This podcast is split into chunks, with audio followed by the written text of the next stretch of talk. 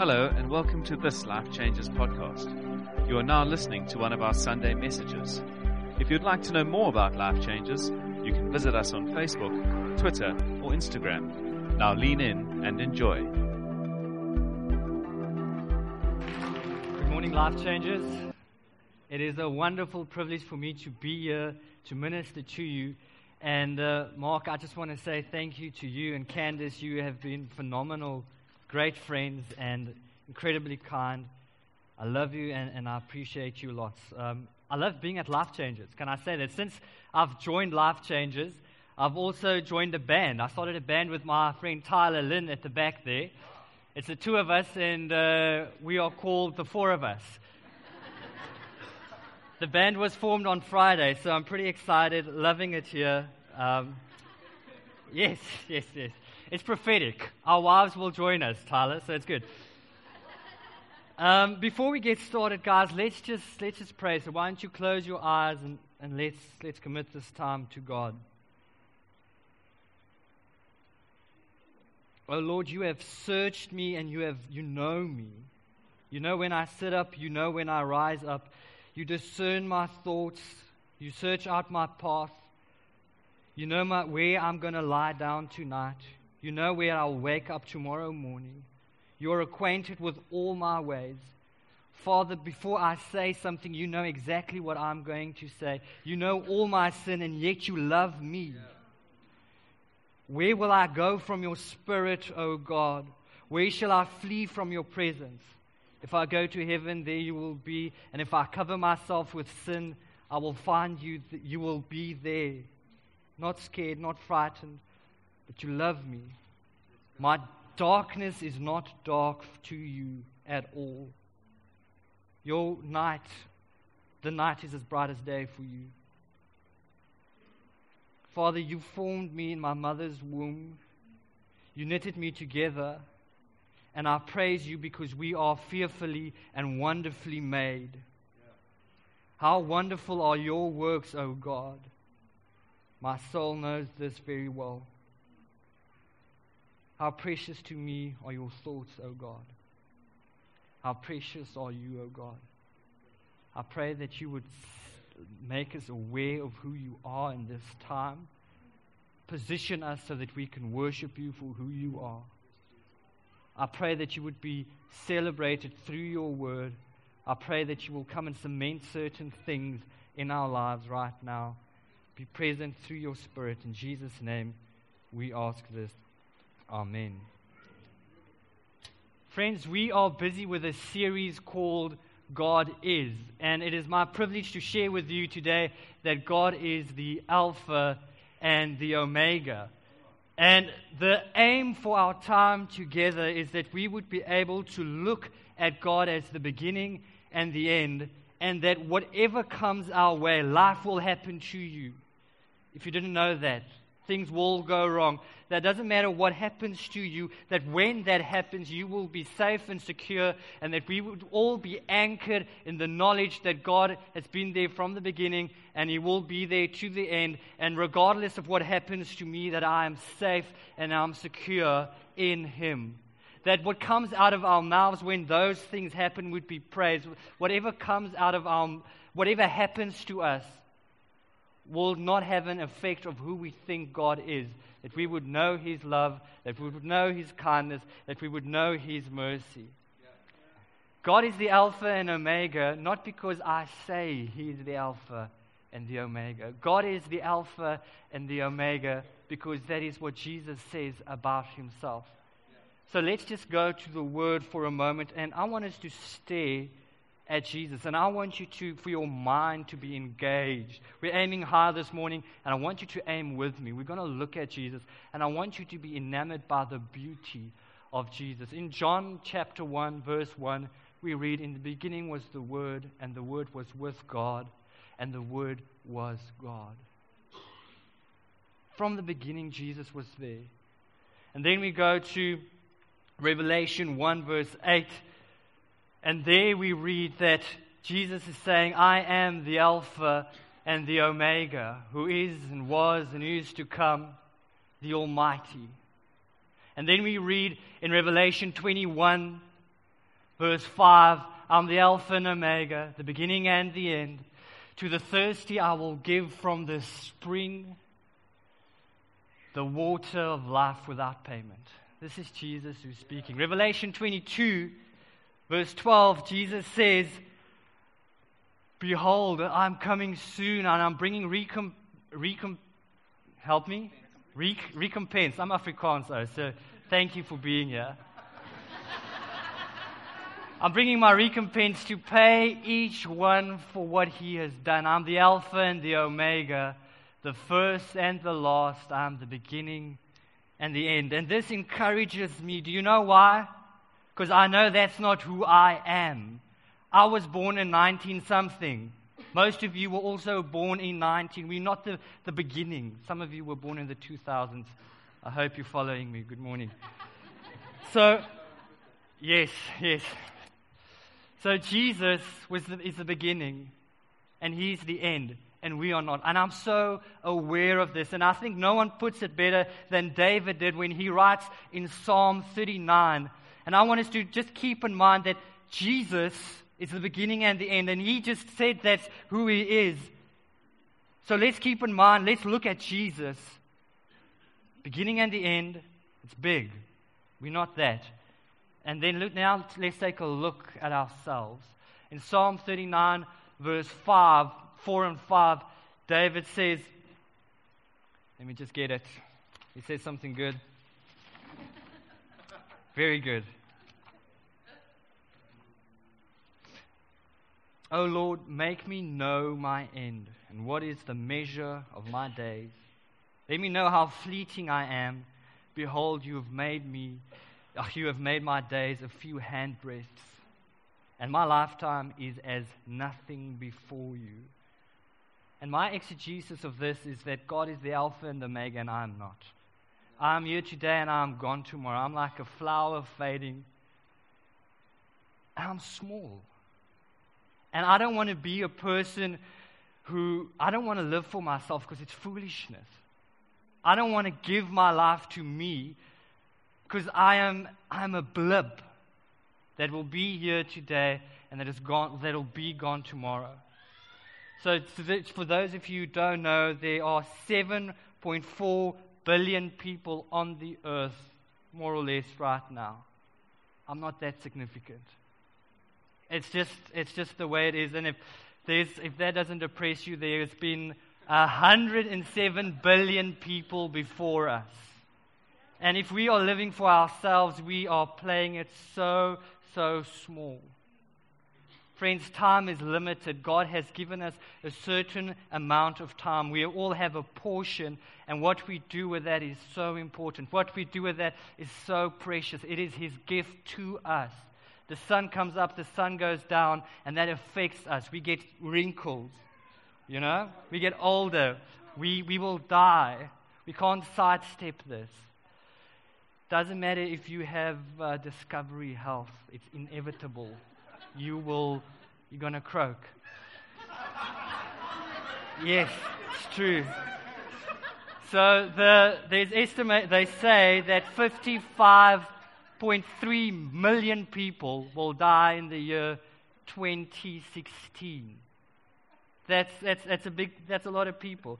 So, in your mind, just go to, have a world map, go to Africa, South Africa. That's our entire population that, that'll perish this year. Hopefully not, but that's, that's, that's what's going to happen. That's how many people will die this year. So, we are not that, that special. And, and life is fleeting. And I want to ask you this morning what is anchoring your soul? What is it that anchors your soul? Because if you are living for your health, you're fighting a losing battle. If, if you've got the Discovery app and every go, time you go to the bathroom you get 50 points, it's silly. And you're so enamored. Oh, my Apple Watch. Oh, points, points, points, points. You know? So if you like apples, how do you like these apples? God has got the sun and moon and the stars, and he holds the entire universe in his hand. Like apples, applesauce, okay? It's good. It's good. If you're living for your spouse, if you're living for your children, if you're living for your company, you are playing it small. If you are living for the biggest corporate gig out there, you're playing it small because that thing will only last 100, 200, 300 years max. God is the beginning and the end. He's the Alpha and the Omega. God is so much bigger. Don't play it small. I want to ask you with everything in me don't play it small. Make your life count. Give yourself for the mission. Give yourself to the mission of God. So the big question is how do we anchor our souls? How does a life look that is anchored in Christ, in the beginning and the end? So we're going to take a look for the remainder of our time at a man named Paul. And he was a man who was so secure in God. He was a man anchored in Christ. And in Acts, we see the meta narrative of his life. Meta narrative means just the overarching story. So we're not going to look at like a chapter now or a verse. We're going to look at the bigger picture. We're going to look at the story of his life. And Paul was on a mission when we meet him in Acts chapter 9. And he was, his mission was not the mission of God. His mission was, in actual fact, destroying the church. That was his mission. And if you are here today and you are not a follower of Jesus, I want to say you are so welcome. You find yourself in good company. That a man who walked deeply, a man who, who, who made a great impact, also once found him in that exact same place. You don't have to have a perfect past. You don't have to have you don't have to be perfect. Paul was a man fighting the church. It was his job, it was his mission to eradicate the church. He had an encounter with Jesus. So I want to say, if you find yourself far from God, you are so welcome. And I do pray and I do hope that you will have an encounter with God. So we're going to looking now, what does a life look like that is anchored in Christ? Well, the first thing is if God is the Alpha and the Omega, if He is the beginning and the end, He gets to set the agenda. It's not like insider trading, it is insider trading. He was there at the beginning, He was there at the end. He looks at your life. Before you say anything, He knows exactly what you're going to say. And all we need to do is trust on Him. I love that song that we sing here I trust not on, I lean not on my own understanding. I trust in the Creator of heaven and earth. If we want to be anchored in Christ, we've got to trust on, on we got to put our trust in Him, on Him. God needs to set the agenda for your, our lives. So Paul was a man who was on mission. The mission changed. He had an encounter with Jesus, and the mission changed. He was no longer on the mission to eradicate the church. He was on the mission of God. God came in his life, breakthrough, and he set the agenda. I want to ask you to open yourself up so that God would be in a place where he can set the agenda in your life. Are you open to that? Do you want to live a life anchored in him? Well, then God needs to set the agenda for your life. Second thing that I see in the life of Paul is that it is all about Jesus.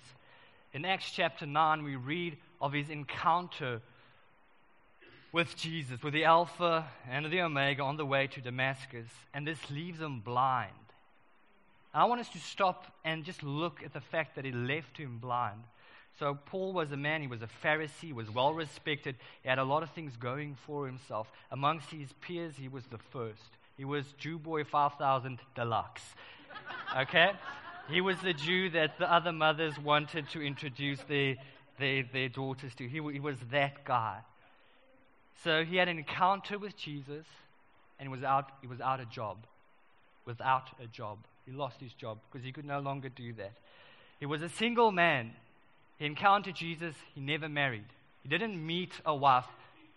Know that. He didn't get a car. He didn't get a big house on the hill. And so often we are sold this lie when Jesus' job is to make us happy and give us all the things we want so that we can live our selfish, selfish existence for ourselves and then die.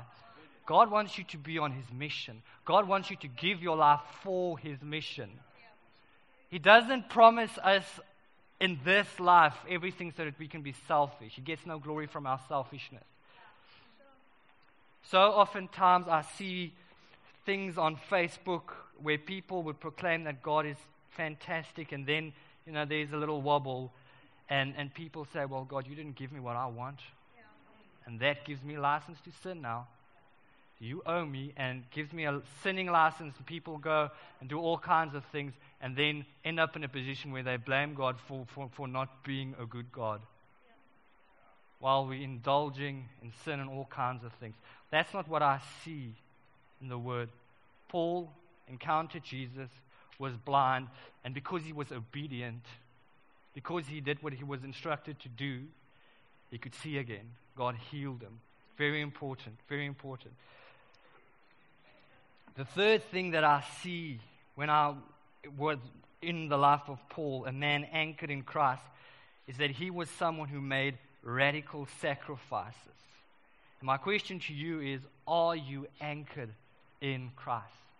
And if you say yes, you are anchored, then I want to ask you Are you able to make sacrifices for the King?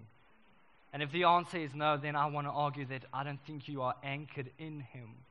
Because if you know that He's the beginning and the end, and I'm a little blip in the middle, and I'm so incredibly small, and if you realize that it is the Creator of heaven and earth who's asking me to do anything, whatever He's asking me, it is a small thing. It is a privilege that the Creator of heaven would speak to me, that He would have me in mind, and He would ask me to do something.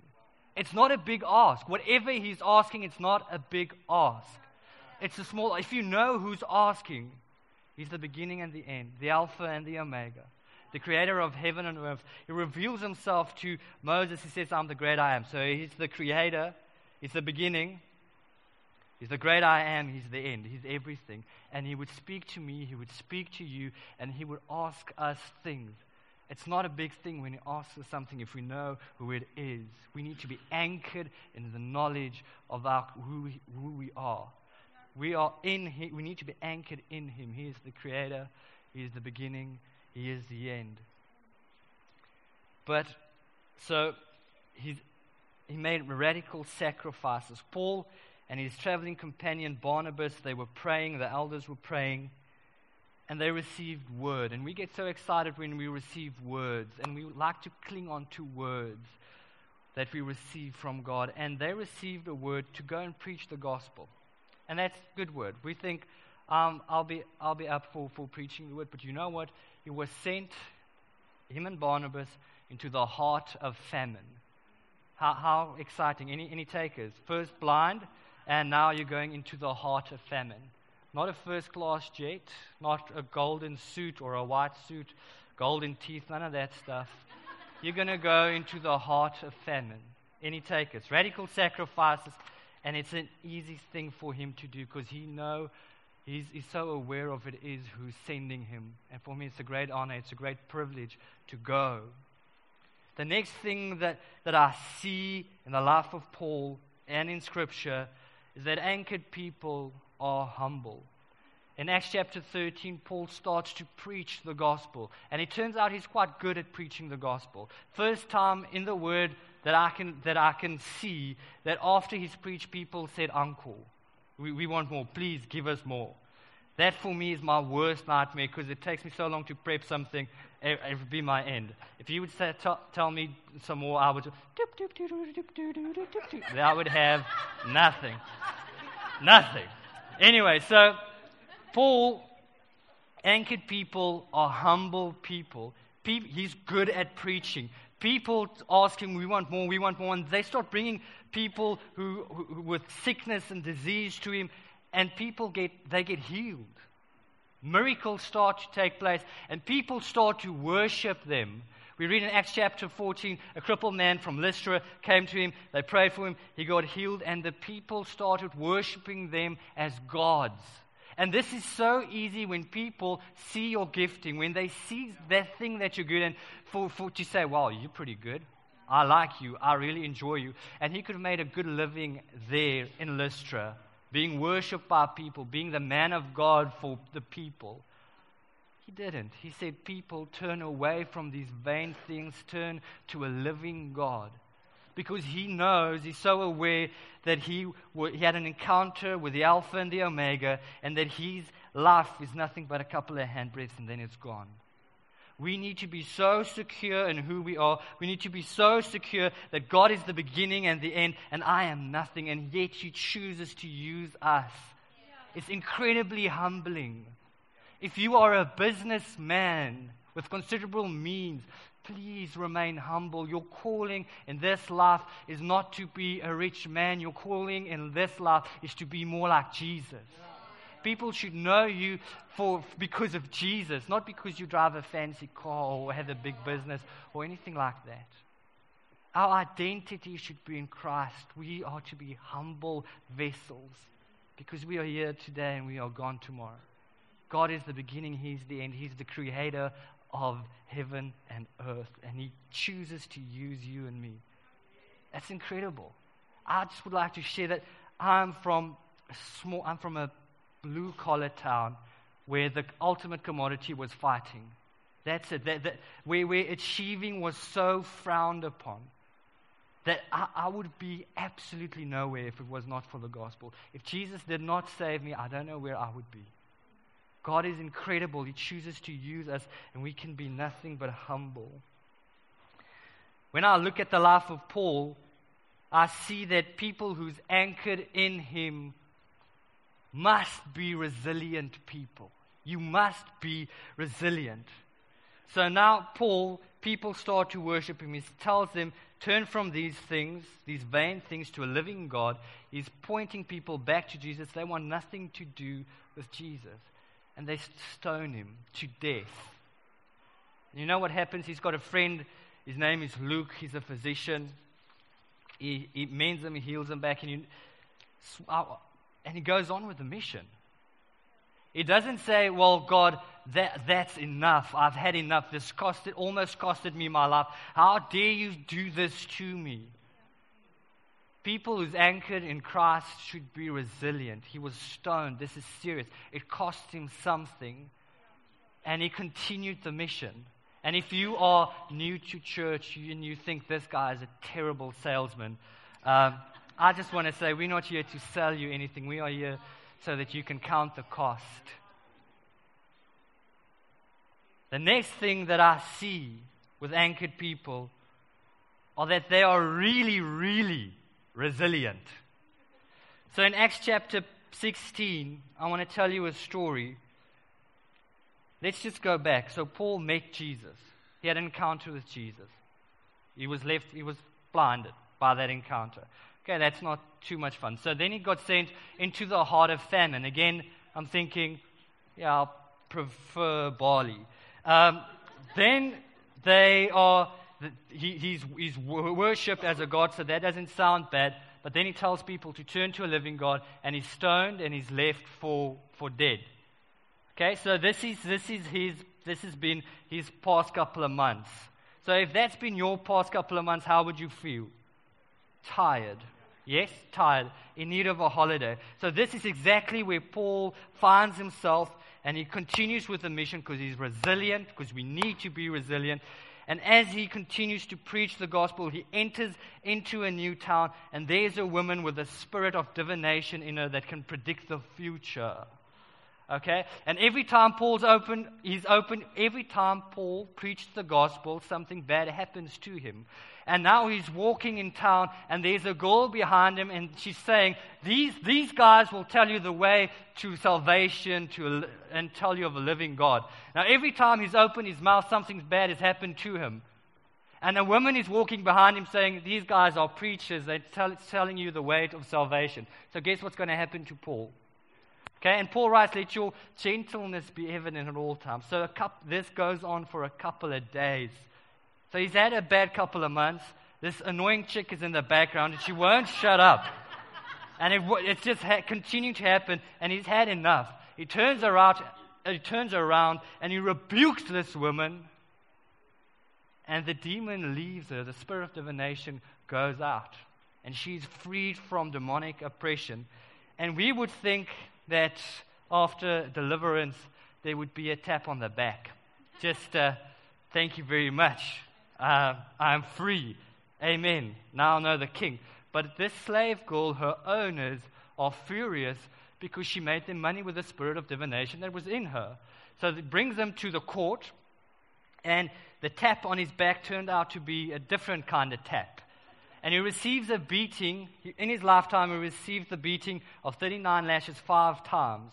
This man, Paul. This was one of those times. His clothes were torn from his body, and he received um, lashings for preaching the gospel. So when I look at this, I realize we need to be um, a little resilient. Anchored people are really resilient. Now, Paul and Silas, they are chained, they're in jail, and take a guess what is on his lips. In Acts chapter 16, we see what's on his lips, and we'll get there now. But remember what's the aim for this morning. The aim is that we would be anchored, that we would be aware that God is the Alpha, the Omega, that He is the beginning and the end, and I'm not. That this life is not about me, and doesn't matter what I'm going through, what would be on my lips would be praise, that I won't be influenced by my circumstances, that I would have a knowledge of His love, His goodness, and His mercies. Doesn't matter what I'm going through. So Paul finds himself in Acts 16, verse 25, midnight, prison cell. It's cold, it's bruised, received a terrible beating, in chains. And he does the unthinkable. And about midnight, Paul and Silas were praying and they were singing hymns to God, and the prisoners were listening to them. And then suddenly there was a great earthquake, so that the foundation of the prison was shaken. How could it be in that moment that, he could wor- that we could worship God in those moments? How is that even possible? Well, the answer is actually quite simple that Paul had an encounter with the Alpha and Omega on his way to Damascus, and he realized how big God is, and he just realized how small he was.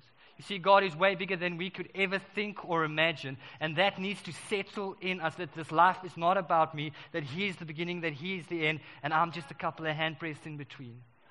Here today, gone tomorrow. That's our story. Please don't live for yourself. Please don't live for your own family, for your security. You're wasting your life. Don't waste your life. Don't waste your life. Let your life count. Be a part of the bigger story. Be a part of God's story. Be anchored in Christ. Be anchored in God. Paul just shows us with his praise what the parable meant to say when talks about a man walking, stumbling upon a treasure in a field. Then he goes and he sells everything that he's got to get that treasure, to get that field, to purchase that field. Acts 16 26. This is an amazing thing. In jail, worshiping God, there's a great earthquake, and a funny thing happens is the, the doors open. People are free to go, they can run away. And, and what people are, are in prison? What type of people are in prison? Murderers, liars, thieves, the bad of society. And the jailer pulls out his sword and is ready to, ready to kill himself because he didn't do his job and, and it, his head's on the plate, so he might as well do it himself. And the funny thing is that no one ran away, that they stayed put because these men were anchored in the Alpha and the Omega. They had an opportunity to go, they went nowhere because the praise that was, was the, on their lips is magnetic. It's missional. It's a tool. So that when we are anchored in Christ, when we are anchored in the Alpha and the Omega and we open our mouths, the outcast of society won't run. They won't roll their eyes. They won't think you're a bunch of hypocrites. They will sit. They will stay put. They will listen because they desire that. We all desire that. Friends, I want to encourage you. I want to invite you to be anchored in Christ. Don't waste your life. Don't live for yourself. God is calling us to a place a deeper place, a place where we're anchored in Him, a place where He gets to set the agenda, a place where we would get to make radical sacrifices, and it would be no sacrifice at all, but a great source of joy to us. He's calling, it to a pla- he's calling us to a place of humility. He's calling us to a place of resilience. We need to be anchored in Him. He's the Alpha, He's the Omega. We are but a couple of handbreadths here today, gone tomorrow. I want to pray the prayer, the, the psalm that David said over us. So why don't you join me? Why don't you stand? Why don't you raise your hands if you're comfortable with that?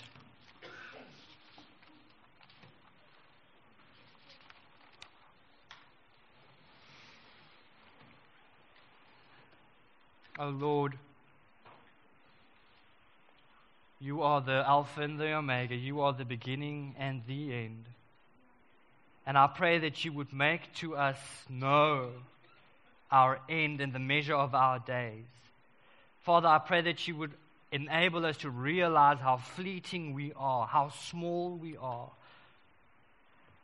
Make us realize that you've made our days a couple of handbreadths and that our lifetime is nothing before you, but you are great.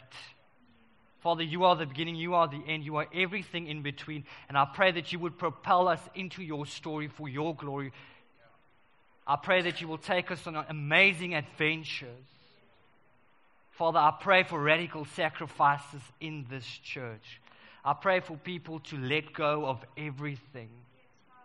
Father, I pray that people would be so drawn to us because the place from where we minister is anchored in you with the full knowledge that you are in control, that you are good, that you are kind, that you are our Savior, that you are the beginning and the end.